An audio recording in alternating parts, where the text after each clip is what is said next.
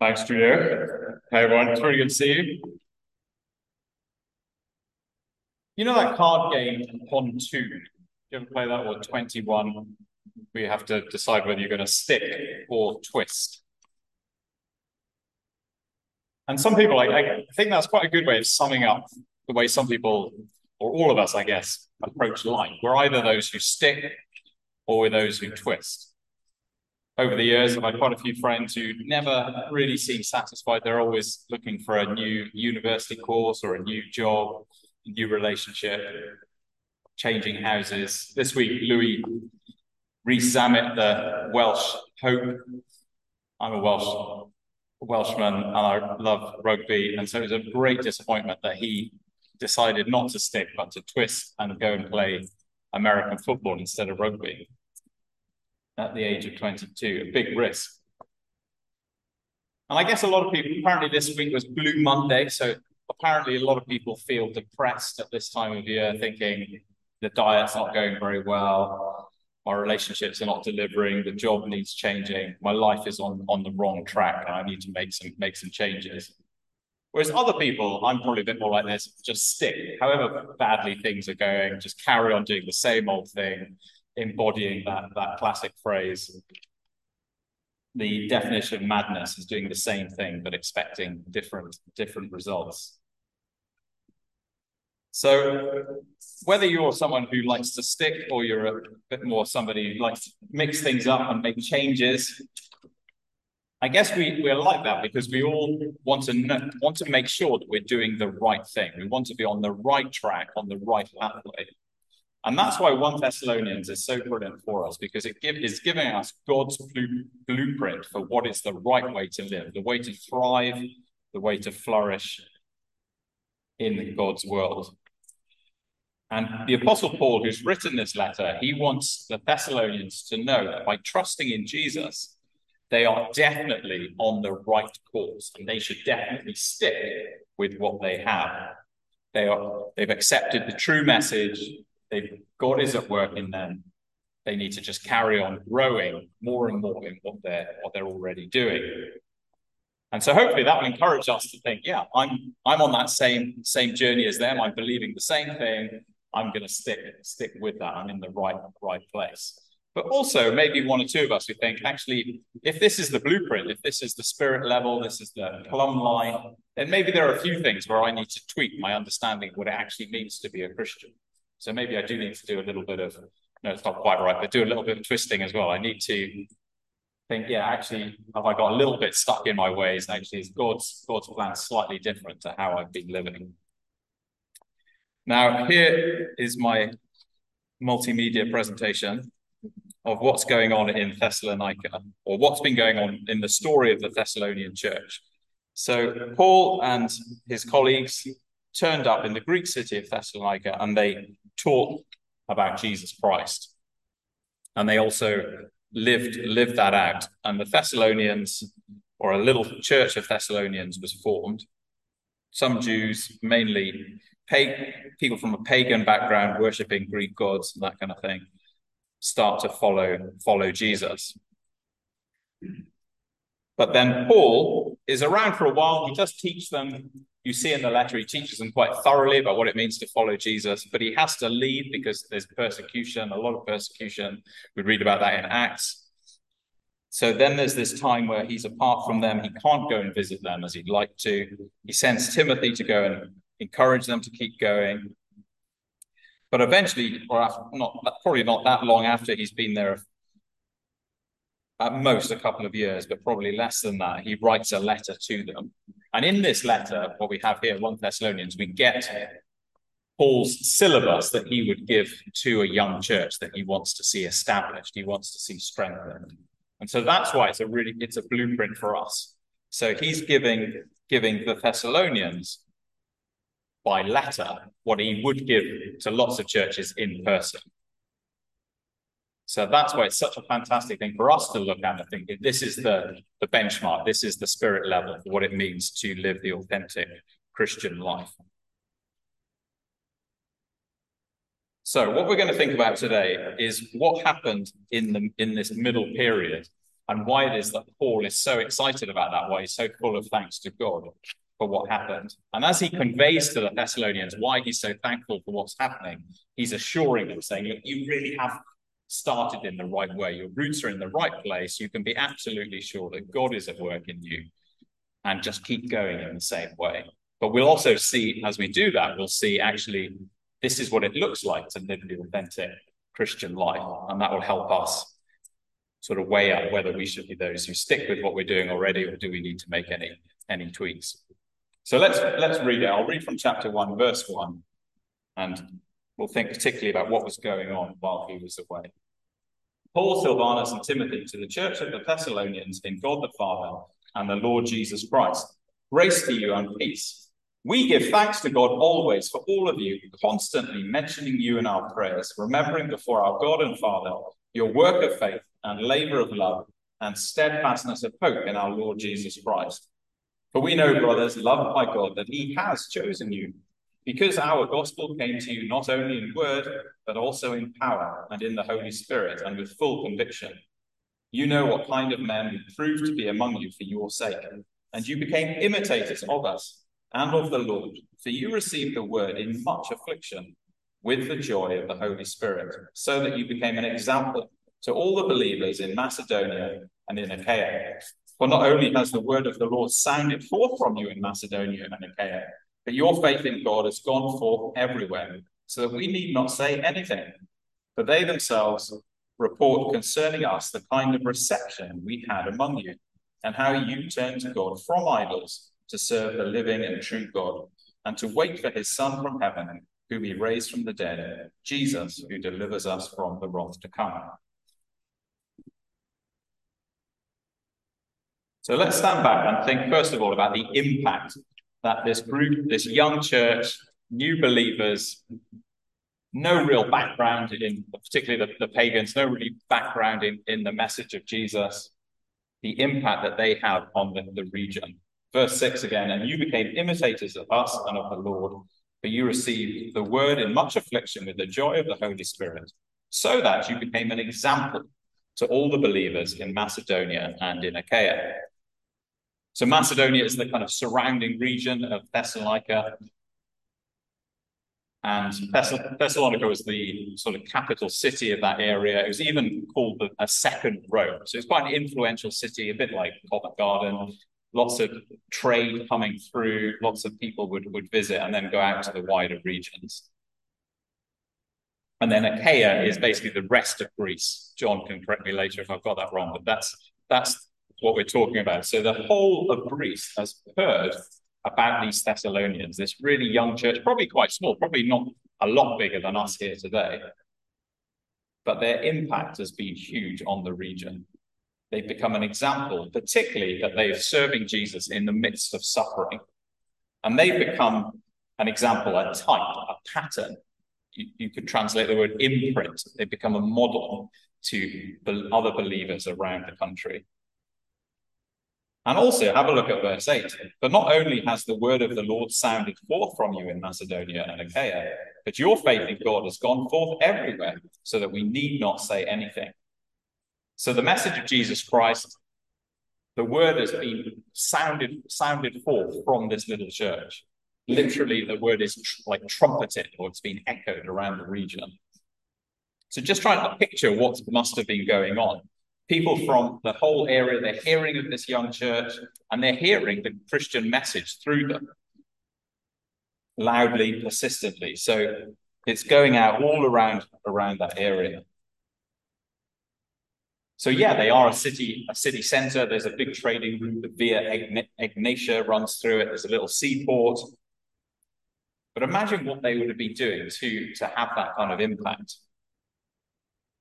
They're being both visual, they're living out the Christian message publicly, and they're being verbal. They're publicly explaining who, who Jesus is. I don't know whether they had lunchtime talks like this, but somehow they are speaking about Jesus in such a public way that people are getting to hear about it all over the place. So you might imagine somebody Stavros, he goes to, to the market up in Thessalonica. He hears about Jesus from a, a, group of people working, working there. He then takes the message back to his, his community.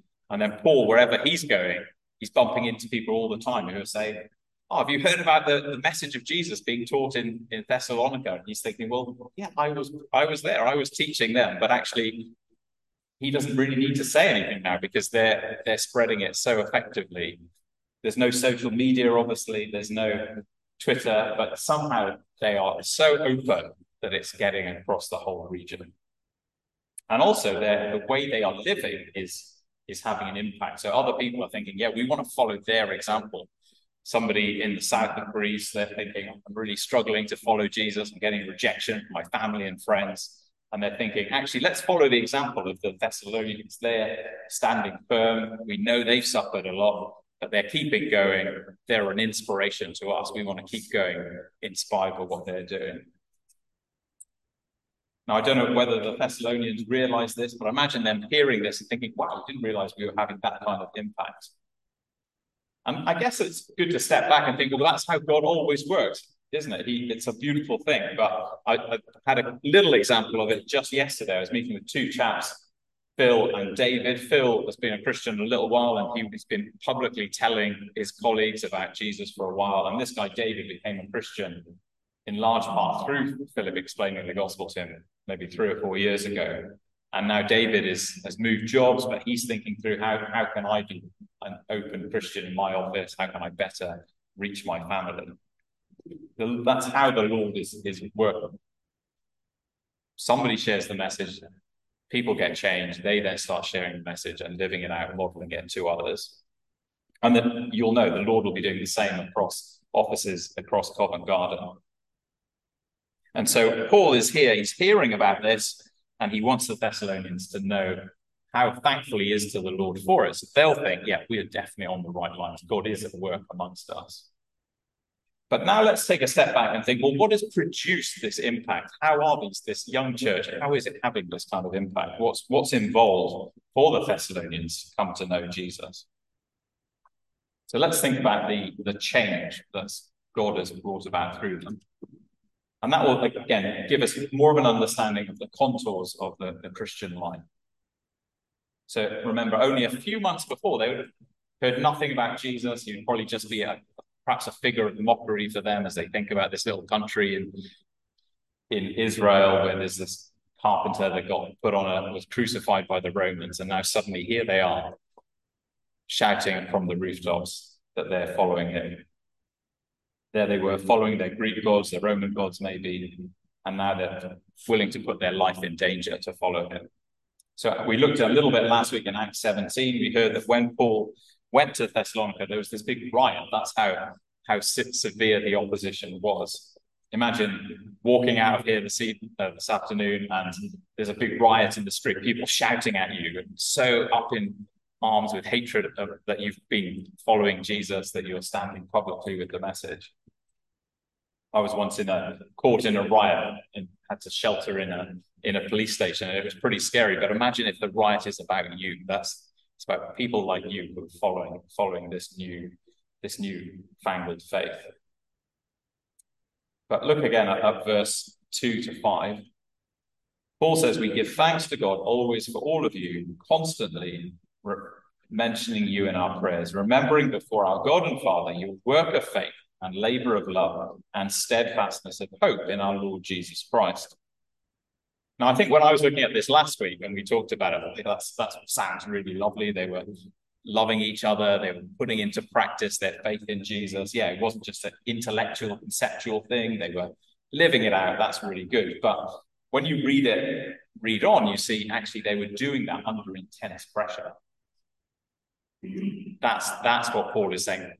What he's really giving thanks for. That's the mark that he knows they're genuine. They're willing to do it in in suffering. It would have been, and it would have been so tempting for them, wouldn't it, to think, oh, yeah, okay, maybe there is something in this this Jesus. Maybe I can follow him in the quietness of my own room. I can have a read read a scroll. I can say a prayer while everyone else is asleep. I'll try and just keep it as an individual activity, a private thing. But no, they've got together with other Christians. They're obviously being public about it, and that's what's having this impact across the region. But how what, what produced that? What caused them to want to do that? Have a look at verse 4. We see that God is at work powerfully by his Spirit. For we know, brothers, loved by God, that he has chosen you, because our gospel came to you not only in word, but also in power and in the Holy Spirit and with full conviction. So he's not saying that it came without the word.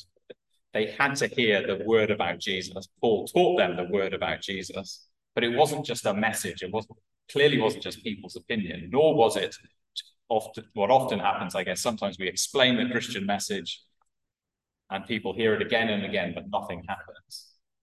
I remember the guy who used to run these um, lunchtime calls, chap called Charlie Skrine. He totted up how many times he thought he'd heard the Christian message before he actually became a Christian. Thought, I think it ran into the thousands of times that he must have he must have heard about Jesus, but it came with power. God was at work. They heard the message about Jesus and they realized this was true and they completely changed. And then verse six, what did that lead to? and you became imitators of, of us and of the Lord, for you received the word in much affliction with the joy of the Holy Spirit, so that you became an example. So I think it's worth asking what means did God use to produce this powerful change in them? So, yes, God is doing it. It has to be God doing it. But he uses the word, definitely, but also he's using Paul as an example. So, do you see the change? Paul is not only teaching them, he's not just giving them a, a flyer or a, a message and then walking away. He's modeling it to them. He's living it out in front of them. And now that's what they're doing to, to the whole region around them. So they are proclaiming the word, but they're also being an example to others. So that's helping us see how the message spreads. It comes through, it's God who's doing it, through his word, through the message, but being lived out Obviously, somebody could become a Christian through a tract or just through reading the Bible on their own, but at some point, God will use somebody to model the Christian life to them. And again, that helps us see why it's so important what we're trying to do with one another in the Covent Garden talks and in your workplace ministries. And Paul is going to make quite a big deal of that through the letter, both both what what happened the, to the Thessalonians, how they received the message, and so to show them that they really can be sure that God is at work in them. But he's also going to make a big deal about how they can be sure that he was a genuine messenger of the message. And, and he'll we'll start we'll look at that a little bit more detail next week as we look at how we can be sure that what Paul did was the genuine way of modeling the, the Christian message. But let's just come back to this idea of living the Christian life under affliction. I was reading an article in a secular newspaper the other day about a lady called Hatun Tash. Have any of you heard of her? I, don't, I haven't heard a lot about her, but I've heard it a few times. That She's a lady who was a, a Muslim, became a, a follower of Jesus, and has become really active in trying to persuade other Muslims to follow Jesus. So she presents Jesus and she also tries to help people see what's wrong with with Islamic teaching, but she suffered a lot of kickback from that. So somebody stabbed her in the face a little while ago. That that person is now in, in prison, um, but she's been on on the run for that. And in this article, the, the person said, "Yeah, somebody who doesn't have a faith will find it really un- hard to understand why she's doing that."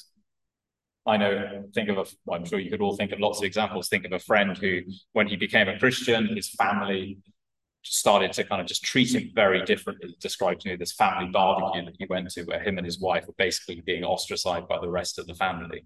Why would he put up with that? Why would he deal with that? Have a look again at verse verse six. For you received the word in much affliction with the joy of the Holy Spirit. The Holy Spirit gives this this kind of settled assurance that you God is on your side. It's worth following him whatever the, the consequences are, because he is with you. His promises are true to you. He loves you. And then the last few verses, again, help us see well, what, what did it involve for these Thessalonians to actually become Christians? We've seen the hallmarks of God's work in them, the steadfastness of hope, the work of faith, the labor of love. We've seen them enduring affliction. But what, how, what did it mean for them to actually become a Christian? And verses 9 to 11 give us a little, a brilliant portrait of what's involved in somebody becoming and going on as a Christian believer. So let's just read those. It's such a useful description to have in our minds. For they themselves report concerning us the kind of reception we had among you. So Paul is hearing from these guys, the Macedonian and Achaeans, what it is that the Thessalonians were believing and how they responded to Paul's teaching. They report concerning us the kind of reception we had among you and how you turned to God from idols to serve the living and true God and to wait for his Son from heaven whom he raised from the dead, Jesus who delivers us from the wrath to come. So we had the three marks of faith, love, and hope at the beginning of, of this chunk, and now we've got another set of three. They they turned, they served, and they waited, or they're waiting. Now, I guess we're we're surrounded by so many forms of, of spirituality, aren't, aren't we? And it's and we can think, am I on the right track? At the moment, you, you'll hear lots from people like Douglas Murray, Jordan Peterson, who love Christian teaching. They love the Christian ethic, but they're not willing to surrender to Jesus. And you might think, well, is that okay? Is that they're following Jesus? They're trying to follow Jesus' teaching. But this gives, again, gives us a benchmark. What does it actually look like to, to follow Jesus? So they turned. What does, does it mean to receive the word? They turned from idols. So they're not just adding Jesus to their life, they're turning away from everything they thought before. Julio described it this morning as they must have taken their idols and, and thrown, thrown them out in such a way that everyone else knew about it. Remember, eh, the, the Macedonians and Achaeans are reporting this to Paul. So this is not, again, not something they were just doing in the peace and quiet of their garden shed. They are doing it in such a way that everyone can see that they're turning away from oh. their idols. They're making a radical choice to follow Jesus. It's radical repentance. I remember a friend who was who, from a Hindu background. He, he, was trying to follow Jesus and carry on going to the temple. And and I, and I guess lots of us try to do that in lots of ways, don't we? Try to follow Jesus, but we try and keep hold of our, our idols that we that we cherish. But Paul is saying, no, no, I know that you've you've turned, you've repented, you've put you've turned away from what you were following before. You put Jesus first. And now they are serving Jesus. This is not just an intellectual assent. They're wanting to engage in him, follow his teaching, again, in such a way that everyone can see that. And then they are waiting for his son from heaven, for God's son from heaven. Now, waiting, that can sound a little bit dull, doesn't it? It makes you think of sitting in a sitting in the barber shop or in the dentist waiting for your turn. But I think what Paul is saying is they are so they have such a clear view of who Jesus is, that he is the Son of God. They are longing for his return. They're longing for that day when the world will be made better. That's what's enabling them to serve Jesus. That's what enabling them to stick stick through persecution, to be so courageous in spreading the message. Joel was super helpful in our little study and prayer room this morning, just saying think about how much is put into that phrase. They are waiting for his son from heaven. Again, remember these guys, they had no background in understanding who Jesus is. Now, suddenly they've recognized not that he is the Christ, he's the Messiah, he's going to come back. They're looking forward to that return. Their whole life has been completely turned upside down. Their whole way of approaching life has completely been transformed. Now, let's think again, okay, what has produced this big change in, in the Thessalonians? Now, you can shout out for me here. What if if they are turning from idols, they are serving the true and living God, and they are waiting from the Son from heaven? What must Paul have been teaching to them for them to do that? What kind of things must he have included in his presentation of Christian message to them if for them to to be doing verses 9 to 10.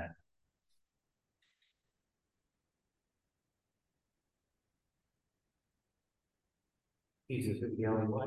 He's the only way, yeah. Yeah. Yeah, so he obviously wasn't just saying, oh yeah, you should just consider this this great ethical teacher who can add a little bit of spice to your life and give you some wisdom. They, he was obviously presenting to them, no, you need to turn from everything else and follow him. Anything else that he must have been teaching for them to, to follow like that?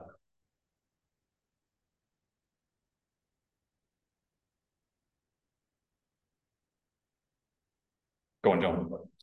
The following Jesus, uh, has an impact in our lives, whereas Yeah, yeah. So they are serving. So he's saying, yeah, it's not just a theoretical thing. He's teaching them to follow Jesus' teaching in practice. Yeah.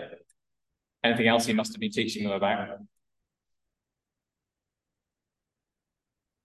They are waiting for his son from heaven, whom he raised from the dead, and Jesus who delivers us from the wrath to come. Waiting for judgment.